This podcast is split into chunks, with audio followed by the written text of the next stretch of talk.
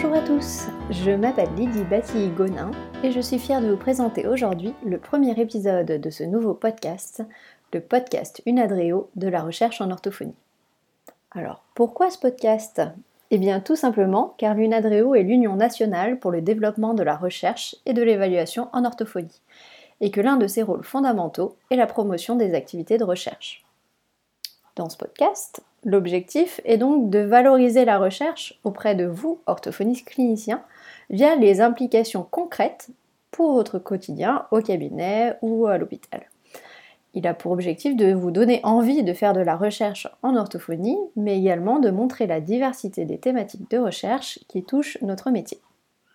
Dans chaque épisode, j'accueillerai donc un invité qui nous présentera ses travaux de recherche et son quotidien de chercheur en orthophonie. Je vous proposerai également une petite introduction avec diverses news relatives à la recherche en orthophonie. Je vais tâcher de vous proposer un nouvel épisode tous les deux mois environ, mais il est possible que la première série d'épisodes soit plus rapprochée. Alors commençons dès maintenant avec deux petites informations. Tout d'abord, le colloque Atilang, dont est partenaire l'UNADREO, se tiendra les 27 et 28 novembre à Paris. La thématique de ce colloque sera atypie langagière, mais de quoi parle-t-on vraiment? Vous trouverez toutes les informations concernant le programme détaillé et les modalités d'inscription sur le site atilang, a t y l a n paris10.fr.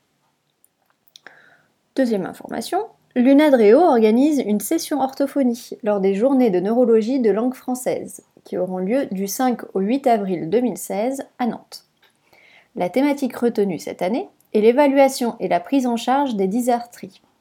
L'appel à communication est ouvert et jusqu'au 31 octobre 2015, vous trouverez toutes les informations euh, sur comment publier et proposer vos résumés sur le site de l'Unadreo, unadreo.org. Alors j'en profite enfin pour vous dire que cette émission est diffusée sur euh, SoundCloud, et via iTunes, mais que vous trouverez également tous les liens sur notre site, donc unadreo.org, et sur la page Facebook de l'Unadreo. Cette émission est faite pour être vivante, donc n'hésitez pas à nous transmettre vos commentaires via ces différentes plateformes, à nous proposer de, de nouveaux invités, de nouvelles rubriques, ou tout autre commentaire euh, que vous jugerez pertinent. Merci donc à vous de nous écouter. Et maintenant, place à la première interview. C'est Étienne Sicard qui a accepté d'essuyer les plâtres avec moi. Bon podcast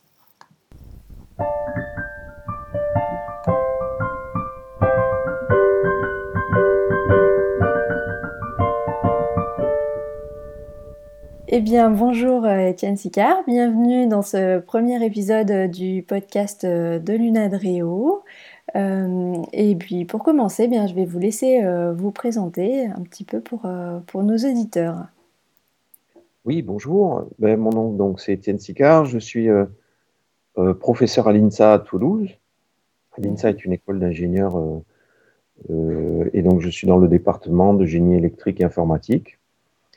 Et donc je travaille en partenariat euh, avec en fait l'orthophonie et plus précisément ma femme Anne euh, depuis euh, presque une vingtaine d'années. Voilà. D'accord. Et du coup, quelles, sont vos thématiques de recherche à l'INSA et avec les orthophonistes?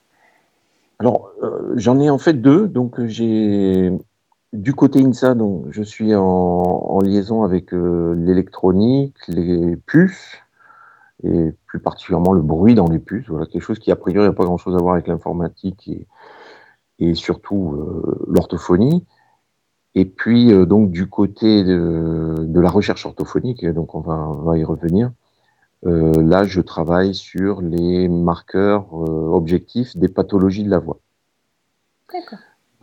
Alors, le lien dans tout ça, ben, c'est que dans le cadre, disons, des recherches que je conduis euh, à l'INSA, donc euh, en particulier avec les industriels de l'électronique, ben, je fais beaucoup de traitements de signal et, et c'est ça qui m'a mené, disons, à, à, proposer, je dirais, ces outils euh, à ma femme au moment où elle démarrait donc c'est son, son, cabinet d'orthophonie. Mmh. Et en fait, bizarrement, ben, c'est un petit peu les mêmes outils que l'on peut réutiliser. Et, et les appliquer à la voix. Voilà, ça a commencé comme ça. D'accord. Et du coup, donc, dans ce podcast, on s'intéresse euh, ben, à la fois aux recherches euh, des chercheurs et puis aussi à leur parcours, c'est-à-dire comment est-ce que euh, Qu'est-ce qui fait que, que vous, êtes en vous, en êtes arrivé là pardon Pourquoi faire de la recherche finalement? Alors, il faut voir que, disons, structurellement, au, au départ, j'ai un statut d'enseignant-chercheur. Ça veut dire que je dois, euh, bon, euh, de manière obligatoire faire des cours et de manière, on va dire, optionnelle, mais fortement conseillée, faire de la recherche. Mais l'énorme différence entre, je dirais, mon, mon, statut et le statut des orthophonistes libérales, c'est que la recherche fait partie intégrante de mon métier. Donc, je suis, entre guillemets, payé pour faire de la recherche. Mmh. Euh, ce qui est très, très différent des orthophonistes ben, essentiellement libérales, hein, que j'admire beaucoup parce que elles arrivent à faire de la, de la recherche, mais, mais je dirais totalement en dehors de leur temps. Et donc, euh, ça ne fait pas partie de leur statut. Euh, quand elles font de la recherche, ben, elles ne sont pas au cabinet, donc elles ne gagnent pas d'argent.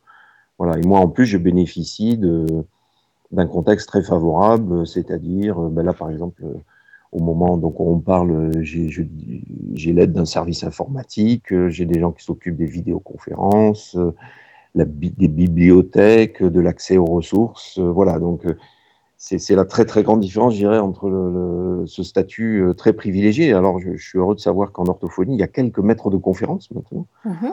donc qui, qui, ont été nommés, voilà, avec cette double casquette, donc à la fois l'obligation de faire des cours et puis cette obligation statutaire, enfin obligation, cette, on, on, va dire cette option fortement conseillée de faire de la recherche. D'accord. Et du coup, qu'est-ce que dans, votre parcours à vous, qu'est-ce qui fait que à un moment donné, vous êtes dirigé vers cette carrière d'enseignant-chercheur? Oh, c'est venu assez tôt.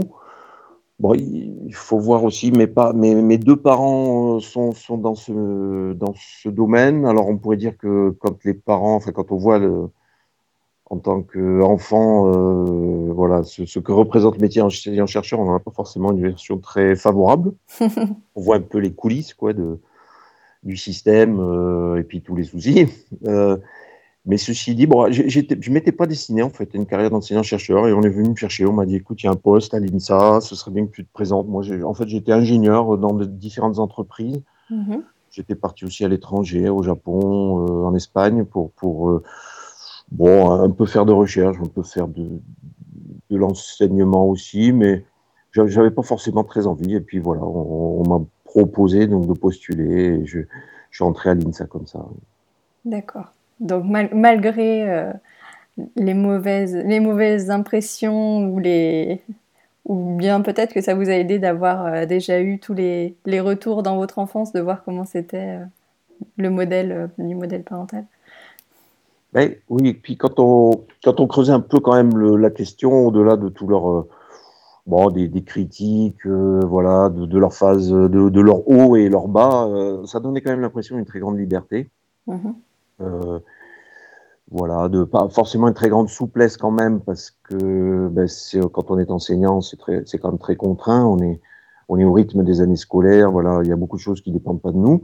Par contre, la recherche est quand même, euh, voilà, on fait un petit peu ce qu'on veut. Alors là, là, c'est vrai qu'on fait, disons, ce qu'on veut, mais quand même dans, dans un cadre d'un laboratoire ou d'une politique scientifique. Et à ce mhm. sujet, ce qui est assez particulier, c'est que finalement, comme j'ai eu ces deux thématiques de recherche, c'est-à-dire euh, d'un côté les circuits intégrés en caricaturant un peu, et de l'autre l'orthophonie, et bizarrement, il m'a toujours fallu cacher le côté orthophonique qui faisait un peu tâche. Mhm. C'est-à-dire que, alors peut-être que moi, moi aussi, j'ai peut-être pas su euh, le valoriser, l'exprimer de la bonne façon, mais il faut voir qu'il y a 15 ans, hein, il n'y avait pas de structure de recherche, le LURCO n'existait pas, mmh. l'UNADREO existait bien sûr déjà, enfin ou a, existé, je pense à ce moment-là, mais euh, Glossa et, les, des revues de, de, très bon niveau existaient depuis longtemps mais je dirais euh, l'orthophonie euh, voilà n'était pas identifiée comme un secteur de recherche. Et j'ai eu beaucoup de mal à, à, faire comprendre que ce que je faisais pouvait être légitimement dans des euh, rapports d'activité scientifique, etc. Et les choses ont changé en fait il y a, il y a cinq, un peu plus maintenant, en 2008, donc quand j'ai pris la décision d'arrêter d'animer un groupe de recherche donc, dans ma thématique électronique, on va dire, et de me focaliser uniquement sur la recherche orthophonique, avec aussi la création du LURCO. Mhm. Moi, j'avais une équipe de recherche déjà qui s'appelait l'ERU 15, donc elle, elle, date de 2003. En fait, on avait commencé en 2003, à l'époque où le LURCO n'existait pas. Mais le concept d'équipe de recherche Unadrio existait. Mhm, et euh, donc, euh, sous l'impulsion déjà de Thierry Rousseau. Et donc, j'avais fait un projet euh, qui, qui, était sur la validation des outils orthophoniques. On s'était mis ensemble avec l'université du Mirail, là, Jacques Legros, mhm. qui est un spécialiste, je crois qu'il est à la retraite, qui était un spécialiste d'acoustique. Mhm. Et donc, on avait un peu, entre guillemets, bricolé, quoi, avec les moyens du bord. On avait même euh, essayé de, pas de dérouter, mais disons de, payer sur des fonds de, projet ici, INSA, euh, un petit peu le, euh, les rues 15 pour après payer des orthophonistes pour faire le boulot qu'on leur demandait, c'est-à-dire faire passer des tests typiquement. Après, il y a eu une deuxième phase de l'ERU, donc qui a démarré en 2000, 2012. Mhm. et, donc, on a, entre guillemets, réveillé les rues 15. D'accord. Là, par contre, le LURCO existait. Mhm. on a une démarche plus formelle.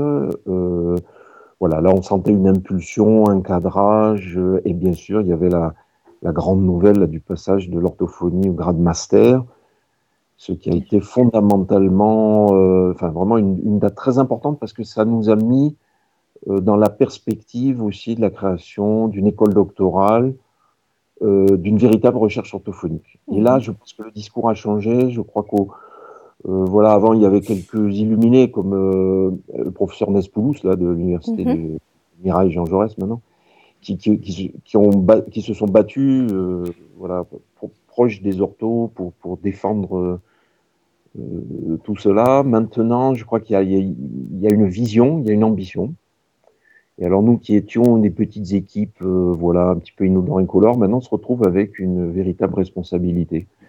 Bon, le problème après c'est les cadres, hein, euh, c'est-à-dire que un laboratoire de recherche en France, il faut que ça ce soit une crédibilité, je dirais presque internationale, avant qu'on daigne le considérer comme un labo et donc lui donner le financement. Donc c'est en gros on ne prête qu'aux riches. C'est un peu le...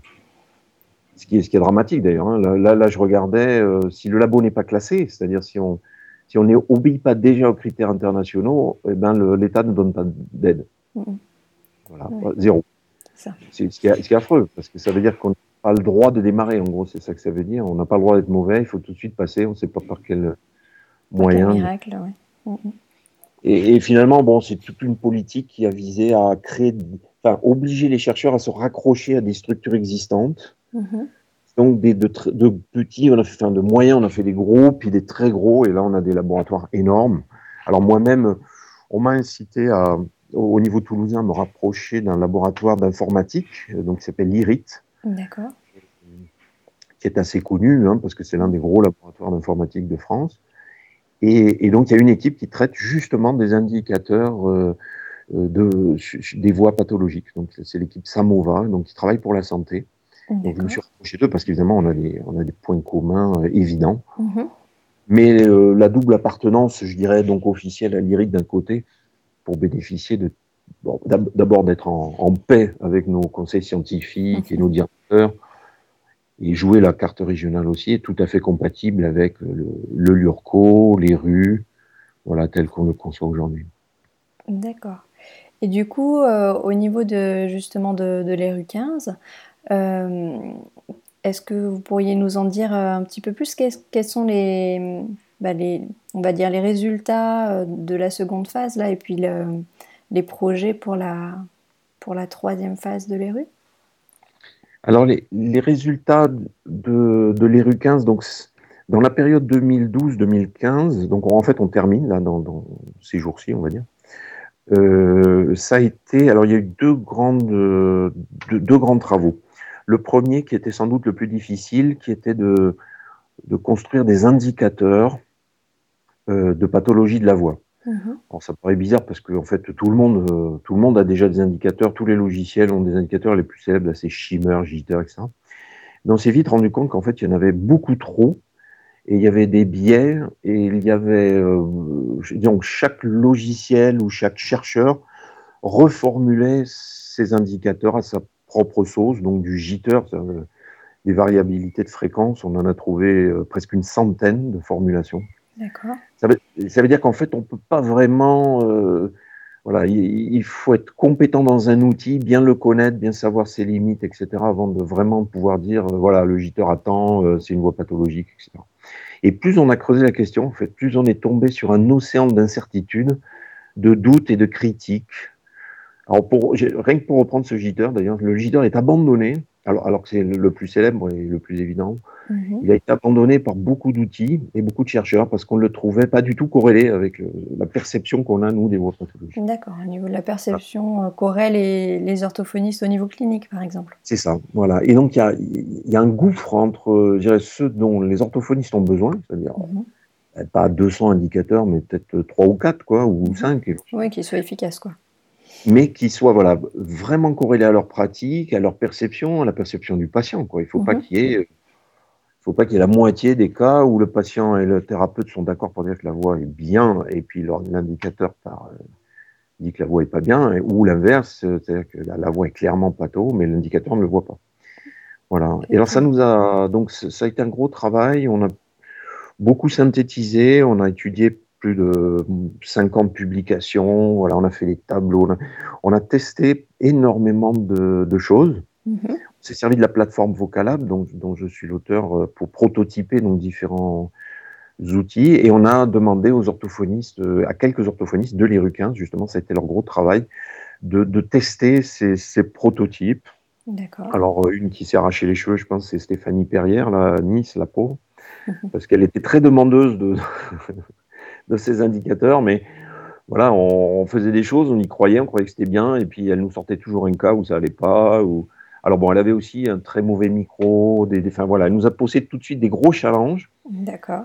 Et on voulait pas non plus, euh, voilà, il fallait que ça tourne, même si les, les, les sons étaient pas bons, la qualité n'était pas bonne, si on avait des parasites si le, mode opératoire n'était pas tout à fait euh, respecté, etc. Donc, euh, la, vie, la, vie, clinique des orthophonistes, quoi. C'est ça, Malheureusement. Donc finalement, on, voilà, on a, on a, passé beaucoup de temps à ça, et au final, ben, on a des indicateurs alors, qui, qui sont raisonnablement fiables, raisonnablement robustes.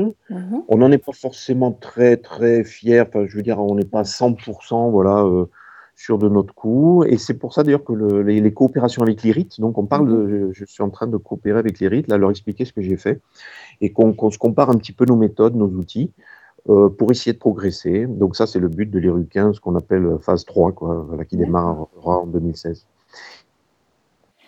Donc la, deuxième contribution de l'ERU 15, ben, ça a été la construction d'une base de données de voix, mhm. euh, qui au départ donc, était, était faite pour tester donc, le, les indicateurs. Donc on voulait avoir euh, un, un, nombre conséquent de voix normales déjà pour centrer nos, nos indicateurs euh, pour qu'ils soient dans le vert, on va dire, euh, en, grande majorité sur les voies normales, mhm. et puis des voix donc pathologiques venant de plusieurs, plusieurs dizaines d'orthophonistes qui ont accepté de se prêter au jeu, et certains qui ont été bien sûr des grands contributeurs comme ben, Anne, Anne Menin, donc ma femme, euh, Stéphanie Perrière à Nice aussi, qui a, qui a produit beaucoup, beaucoup de, de cas et, et beaucoup d'autres. Voilà, donc cette base de données est en ligne.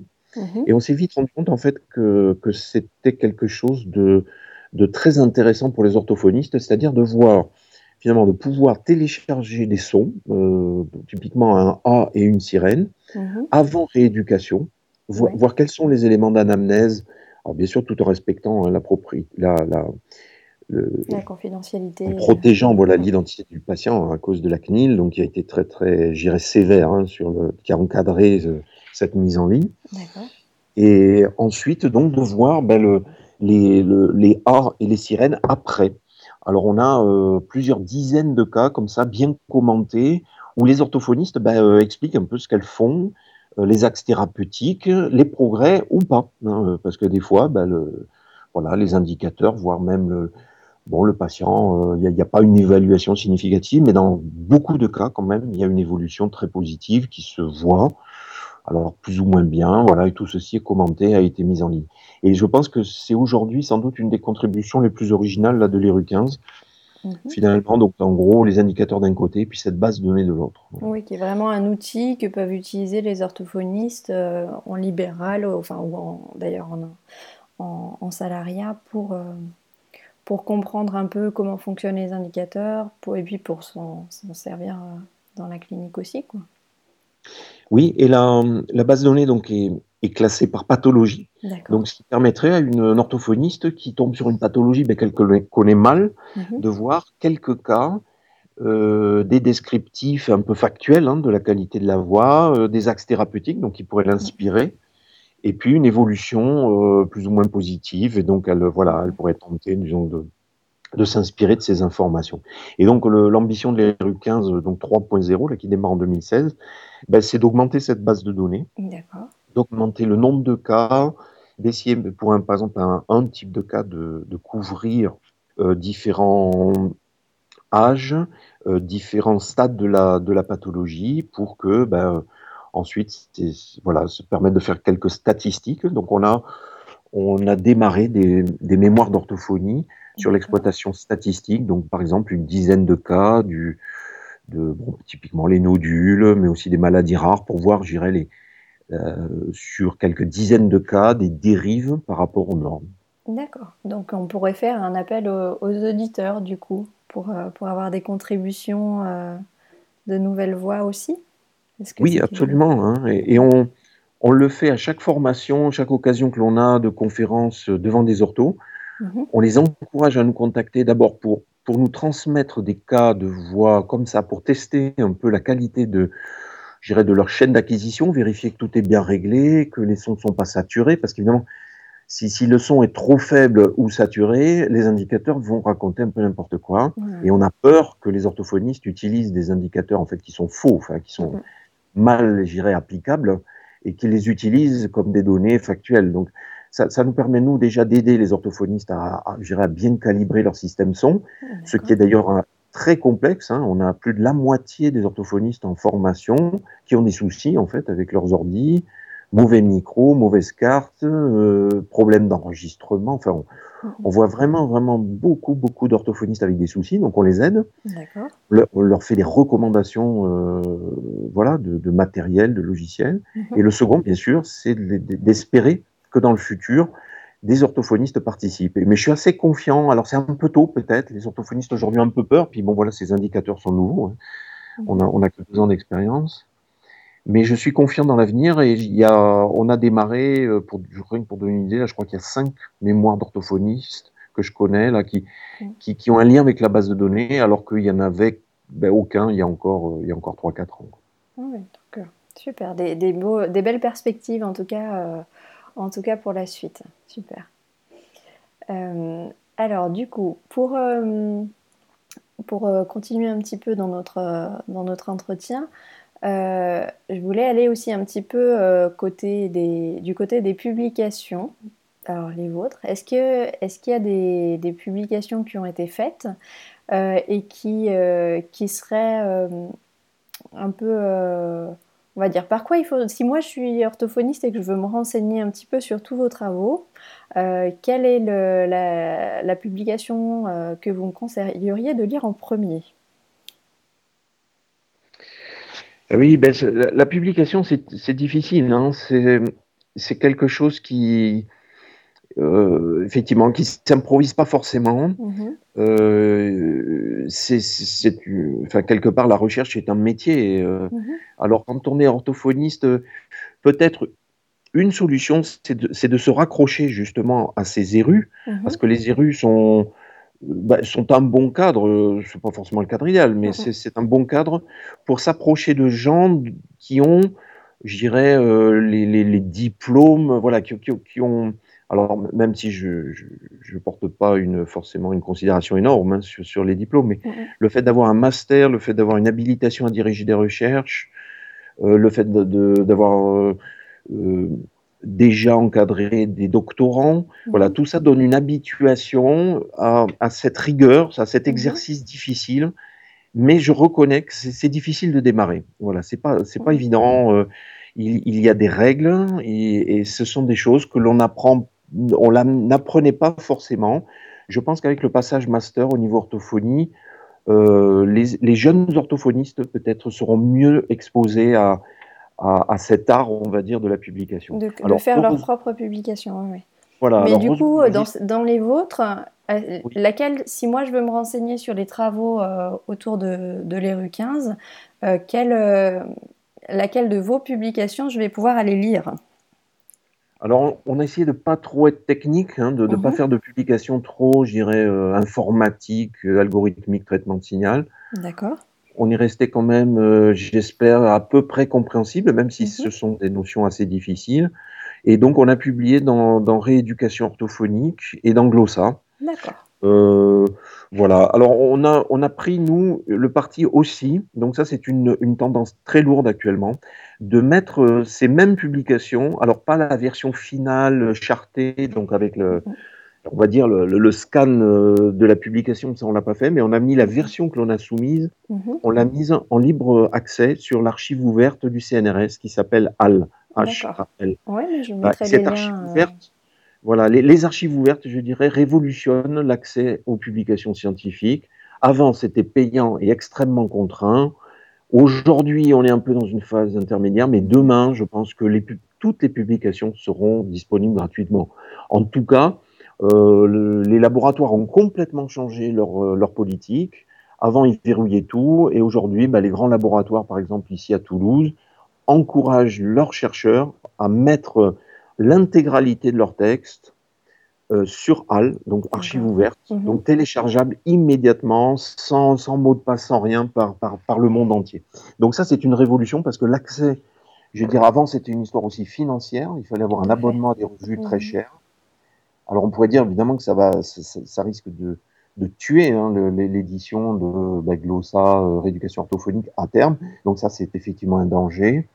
Mais on n'a pas le droit officiellement de mettre, euh, je dirais, le, la dernière version, enfin exactement la copie conforme de ce qui est publié. Voilà.